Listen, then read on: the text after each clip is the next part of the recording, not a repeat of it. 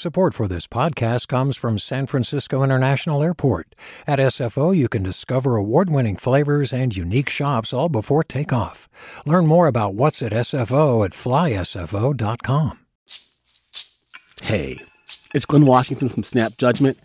And if you love what you're hearing, and I know you love what you're hearing, please consider becoming a KQED member get special access to cool events, behind the scenes footage, and so much more. Plus, you'll sleep better at night knowing you did your part for the community you depend upon. It's in you.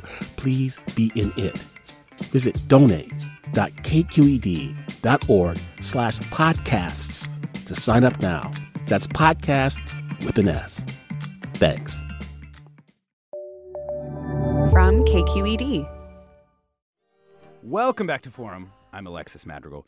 Western monarch butterflies all but disappeared from coastal California last fall, but there are now promising signs of an uptick in numbers. The Pacific Grove Monarch Sanctuary, which didn't see a single monarch last winter, recently counted over 13,000 butterflies. As citizen scientists begin this year's Thanksgiving monarch butterfly count, we want to talk with some experts about why we're seeing this mostly unexpected rebound in monarch butterflies and what it might mean for their future. Joining us are Emma Pelton, a conservation biologist and Western monarch lead at the Xerces Society for Invertebrate Conservation. Welcome, Emma. Thanks so much for having me. And we also have David James, an entomologist at Washington State University, who recently completed some research on these butterflies. Welcome, David. Thank you. Um, David, let's start with you. Uh, just kind of lay out the, the big picture here. What's been happening with Western monarch butterflies?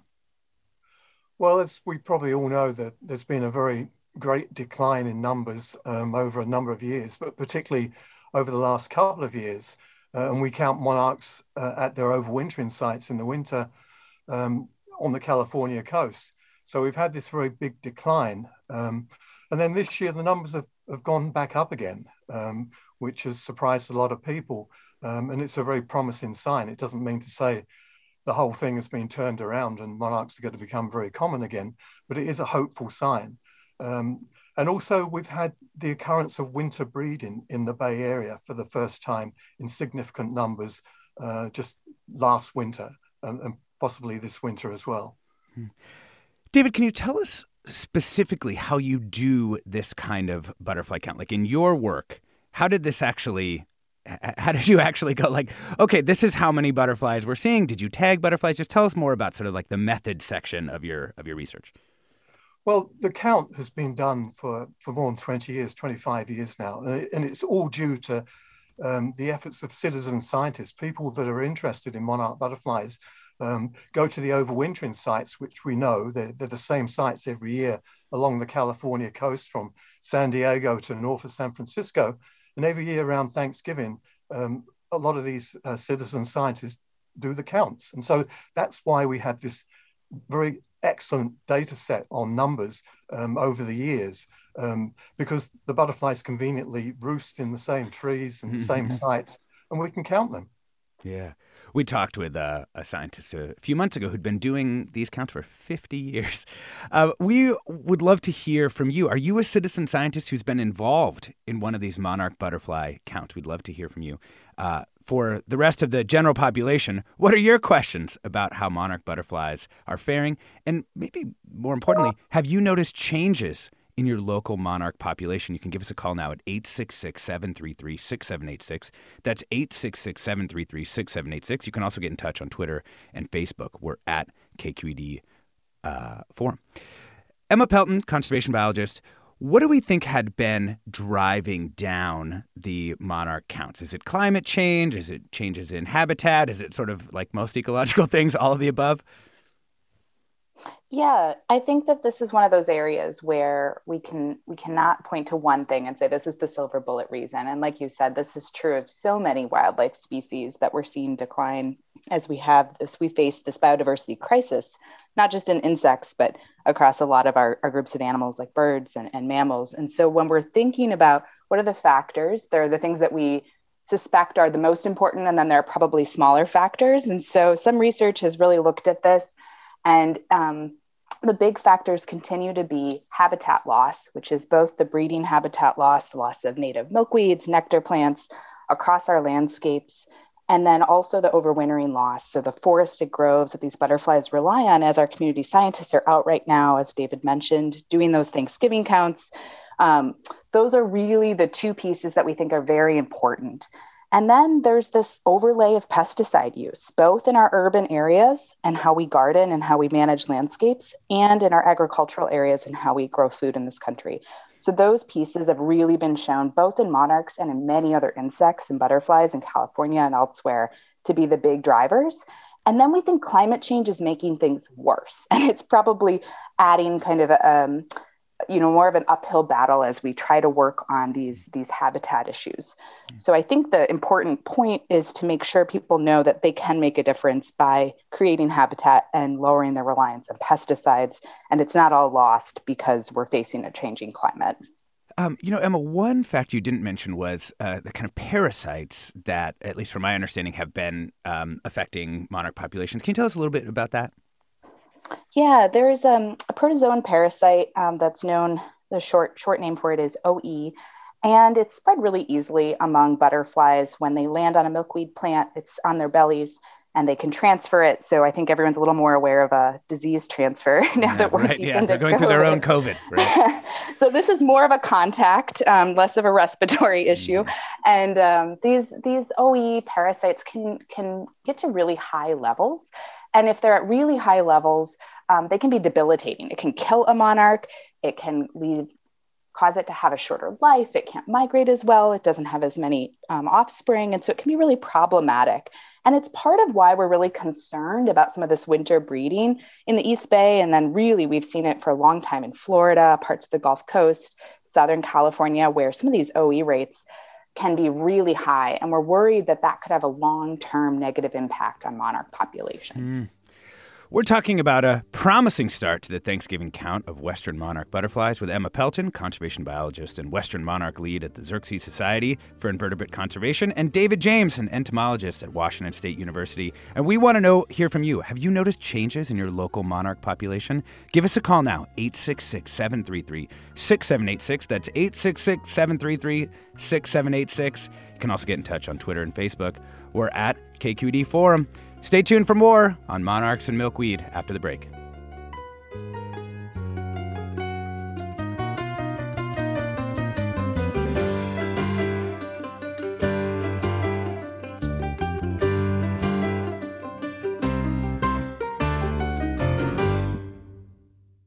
Support for Forum comes from San Francisco Opera. Set 10 years after a school shooting, the critically acclaimed opera Innocence takes us into a complex emotional journey where our understanding of innocence and guilt is constantly upended. Kaija Saariaho's ethereal score collapses the past into the present as a community of survivors grapple with how to move forward. Don't miss the highly anticipated American premiere of Innocence, June 1st through 21st. Learn more at sfopera.com. Welcome back to Forum. I'm Alexis Madrigal. We're talking about some surprisingly good numbers uh, in the latest counts of Western monarch butterflies with David James, an entomologist at Washington State University, and Emma Pelton, a conservation biologist and Western monarch lead the Xerces Society for Invertebrate Conservation. David James, I wanted to ask you about this, question of these kind of stable sedentary populations versus the migratory populations. I mean, one of the things I think captures people's imaginations about monarchs is they have these multi generational migratory paths, you know, and they're these tiny creatures that cross continents. But what we're talking about here, at least what you, uh, one of the things that you've been studying, are these populations that are just kind of hanging around Google's campus, right? Yeah, sure. They've um, they've adapted to the warmer climate, I believe. I mean, Emma mentioned climate change, and there's no doubt that the climate, particularly in California, has warmed. And so last winter, um, actually the fall of 2020, you you in California and particularly San Francisco Bay Area had an extremely warm time of it. I mean, you had many fires in California, mm-hmm. and the temperatures were way above normal in September and October. And this is the time that the migrants that are, uh, sorry, the monarchs are migrating in from Pacific Northwest and elsewhere, heading towards the coast. And I believe that, you know, because of the very warm conditions, um, some of them got derailed, so to speak, and uh, and decided to set up breeding populations within um, the Bay Area. So it was, I think, a consequence of, of climate change or the warming climate. This year, of course, it's been much more normal the temperatures that you've had down there. So I believe you know the, the butterflies have responded to that and, and are now on the coast in their traditional overwintering sites. Yeah, you know, listener Robin writes, can you ask David more about the winter breeding of monarchs in the Bay Area? Where is this a good thing? And I think one of the one of the questions that kind of Emma hinted at earlier is the presence of this parasite. Um, it seemed like in, in, in your initial survey, there was actually a substantial amount of this parasite present in the uh, monarchs that you found. Yes, um, well, we, we think the, the breeding population occurs um, throughout the Bay Area, or it did last year. It wasn't just confined to the South Bay.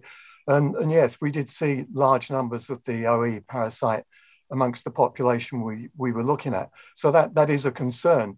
Um, and as Emma mentioned, you know, there, there's a lot of research being done on the impact of, of this pathogen um, that's quite worrying. But most of the research has been on been done on the eastern US population. Unfortunately, we know very little about the western population in terms of OE uh, and a lot of other factors too. So, so you know, it's something we need to be aware of, um, but we need more research on it, to be honest. Yeah, Emma Pelton. I guess the question is you have these huge, what I like to think of as herds of monarchs, um, and you have some of these, uh, what seem to be more sedentary populations, at least over one winter. Do you think that this these populations will become distinct? Will they will the ones who've been staying around the Bay Area will they decide to migrate at a certain point? What do we know about those kinds of triggers and the relationship between sedentary monarch populations and migratory ones? I think the the biggest thing to me is the mystery of it. And and I say that not because it means we don't know anything, but I think there's a lot we're trying to figure out. As David said, there has not been as much research on Western monarchs. But as a whole, North American monarchs are incredibly well studied butterflies. And so I like to put that plug in that there are so many other butterflies we're not always talking about and paying attention to. And those are really um, important. And so I think that the, the big thing with thinking about what we know about resident monarchs and migratory monarchs is that there is probably some interchange. We know they're in the same areas, you know, monarchs that are in the East Bay on um, milkweed right now, probably non-native milkweed. Those those same monarchs might be interacting with any monarchs that may get through the winter and um, are going to migrate back into the central coast foothills and, and into the central valley in the spring. And so there is some interaction, and that's where we're worried about things like OE spread and disease spread but whether or not they're the same butterflies and one of them decided to do this and one decided to do that, that's something that we're still learning a lot about. And community scientists and reports last year, um, you know, to, to David, to Xerces through our Western Monarch Milkweed Mapper Community Science Project, we're getting people to report this. And it's so cool. I love that I work on an animal that everybody can contribute to the knowledge gaining of. And there are two really cool studies that I'm aware of right now that are kind of getting underway one is funded by Google for researchers um, Elizabeth Crone and Cheryl Schultz. And they're going to be doing kind of an in depth look at this phenomenon in the East Bay starting mm-hmm. in January. And then there's a genomic study by Chris Funk at uh, Colorado State University, and that's funded by the Fish and Wildlife Service and others.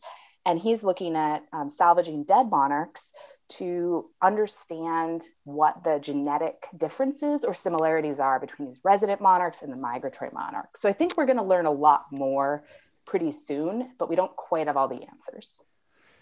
Let's bring in Jaime from Vallejo. Welcome to the show.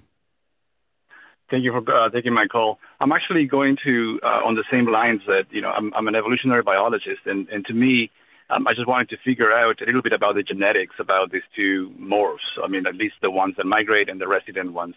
And other thing that I know is that these are not the same populations that migrate all the way down to Mexico, correct? I mean, like all these beautiful, you know, uh, forests, you know, crowded with, with these uh, butterflies. My question was, um, how much do we know about these overlap between these two morphs? And if you think there's any hybridization that might be happening between these two different forms? And we know that sometimes in birds, hybrids, um, particularly species that migrate, they they get the wrong information and they can be migrating in different places that are not suitable for for these populations. So, what were your thoughts about that? And and I thank you for mentioning the genomic work by Chris Funk, um, and and we're looking forward to hear more about the genomic that out from this this work. Thank Man, you. I did not know that birds could get the wrong migratory information. Um, let's. Uh, uh, Emma, let's start with you, and David, maybe uh, take a crack at that one too if you have something to add at the end. Great. Yeah, these are some big, interesting questions that um, I, I, don't know that I have a great soundbite, but I do think one piece of this puzzle. Um, so far, the genetic work that's been published has shown that Eastern and Western monarchs, um, Eastern monarchs are born east of the Rocky Mountains and even into Southern Ontario, and they migrate to central Mexico near Michoacan, outside of Mexico City, and then really high elevation forests, really different than coastal California. And then Western monarchs are born west of the Rocky Mountains um, in good years in the past, even into southern BC. And then they migrate down to that Pacific coast from Mendocino into even Baja. And so we see that those butterflies genetically have looked the same based on the current um, studies that are out there. But these are really different migrations, these are really different landscapes. And so there's definitely an active area of research to try and understand how these populations might be different and if there's some phenotypic plasticity to throw out a, some fancy science words for you all this morning. And um, and I think I mean Jaime's an evolutionary biologist. He's yeah you can handle this. Um, but yeah I think the bird thing is a, is a great example. We know that migratory birds there are often parts of those those populations that do something different and don't migrate or stick around. And that's that's normal with migrating animals that some portion of them try different strategies. And sometimes those strategies are good. And some years they might be good. And other years they might not be good and they may spread disease or they may have kind of long-term detrimental effects and it. And it just kind of depends on the context. Yeah. david you want to add anything to that Yes, I, I, think you know Emma's correct. Uh, the population really over the whole US is the same population, and there is some evidence that that um, uh, the butterflies in Mexico, uh, when they leave in the spring, some of that population actually trickles onto the west side of the continent. So we actually get some of the eastern population uh, coming into the west uh, in the spring, into Arizona. Uh, and we, we see this most years. Uh, do, do, we know that via tagging or just sort of like where they well, are? I was just going to say it, it's, it's, more um, circumstantial evidence um, finding monarchs that are looking very beat up early in the season in Arizona and, and, and theorizing that they've, they've come a long way and probably come from Mexico. We unfortunately don't have any tagging data to confirm that, but it certainly looks like um, that is happening. And it would help explain why as Emma said, the, the populations throughout the country are the same genetically. Um, but the, the, also, the important thing is about confusion, about migration, is that the butterflies respond to the environment. Um, you know, it's declining day length that causes them to migrate. And, and so it doesn't matter where they are, they're still going to respond to the same environmental cues. Uh, and the landscape is going to affect their migration too. Um, so, so the butterflies respond to the environment and so really they shouldn't get confused but you know we're, we're talking we're speculating here yeah. there's so much more research that's got to be done Jaime, thank you so much for that call. I want to uh, add in Alicia or Alicia from Oakland. Welcome to the show. Hey, hi. Um, my name is Alicia, and I grew up in Pacific Grove in the 70s and 80s. And at that time, the monarch butterflies were every place. They absolutely would drip off the trees in the in the sanctuary, and um, it's really heart wrenching to have witnessed their decline um, and to have them, you know, not not show up. Um, and so I'm really excited to hear that there is indeed a resurgence um, that's happening now. That it makes me very happy to hear. Thank you for that call, Alicia. Emma Pelton, I think you probably want to say something about the scale of that resurgence relative to the scale of the, the millions that were there during the time uh, when Alicia was in Pacific Grove.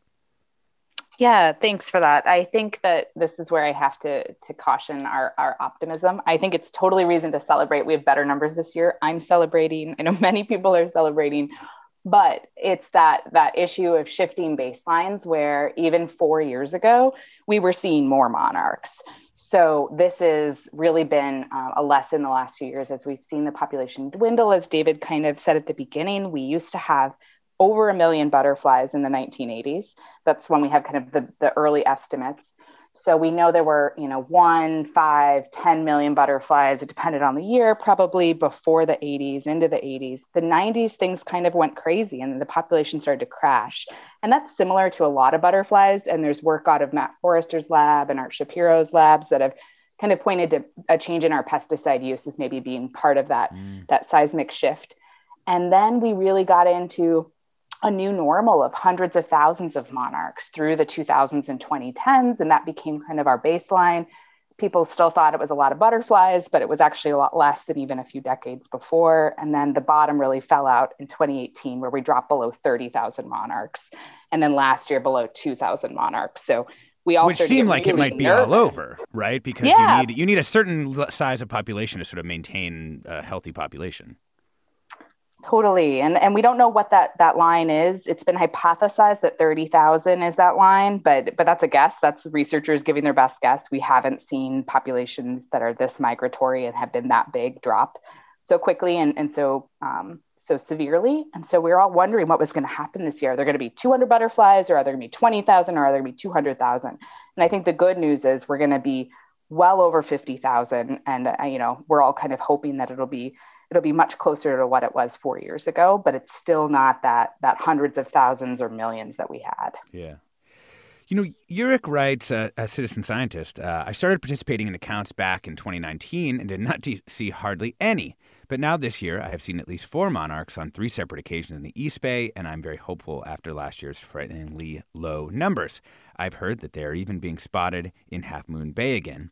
And Robin tweets, uh, Emma mentioned a study in the East Bay starting in January. Is there a way to get involved in that? I see monarchs in my garden every day. Emma?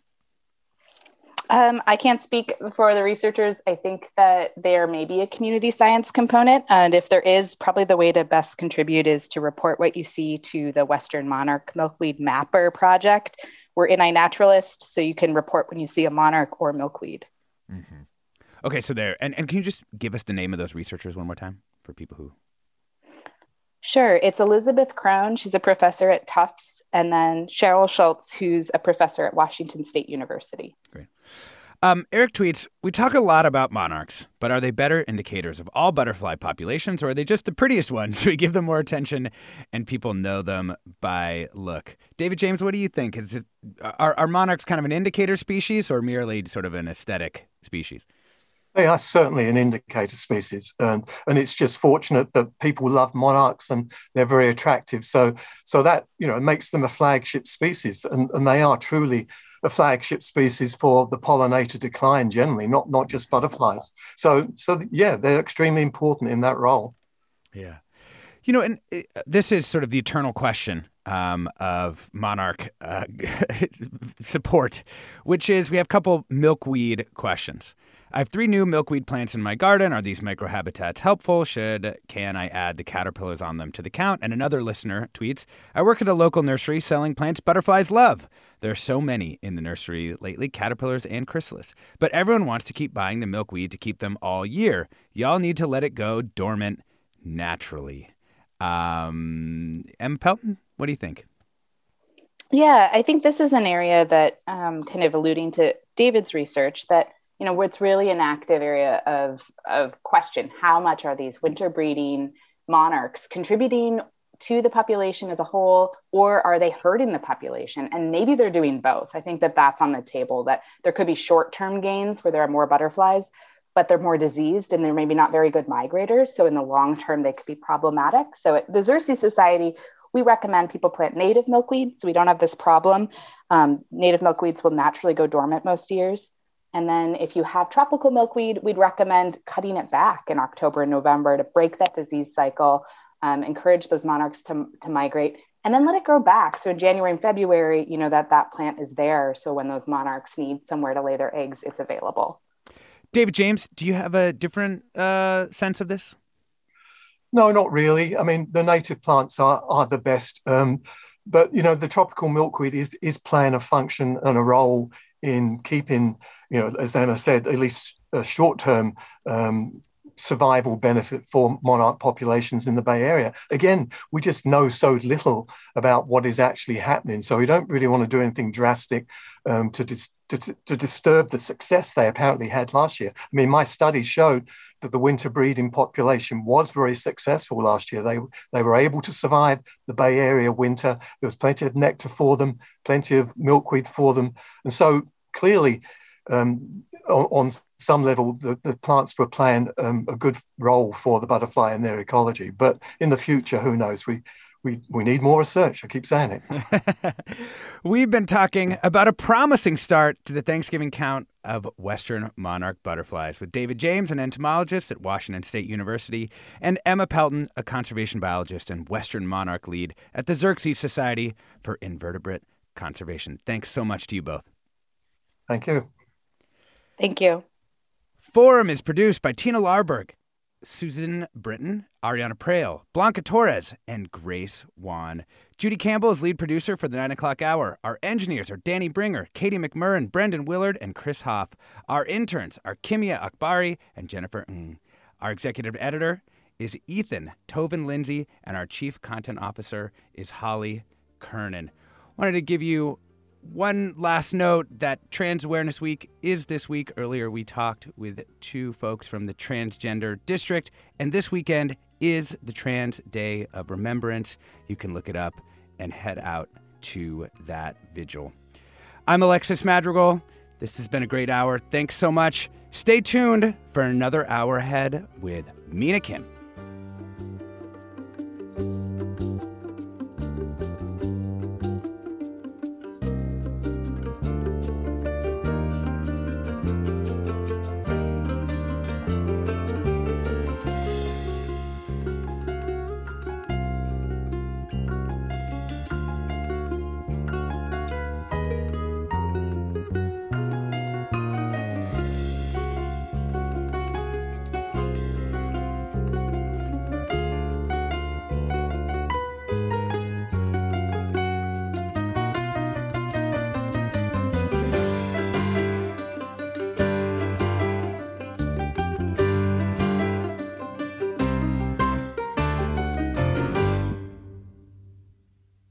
Funds for the production of Forum are provided by the members of KQED Public Radio, the Germanacos Foundation, the Generosity Foundation, and the Heising Simons Foundation.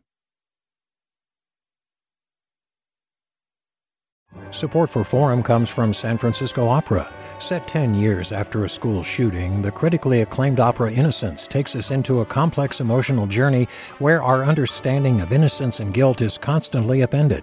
Kaija Saariaho's ethereal score collapses the past into the present as a community of survivors grapple with how to move forward. Don't miss the highly anticipated American premiere of Innocence, June 1st through 21st. Learn more at sfopera.com.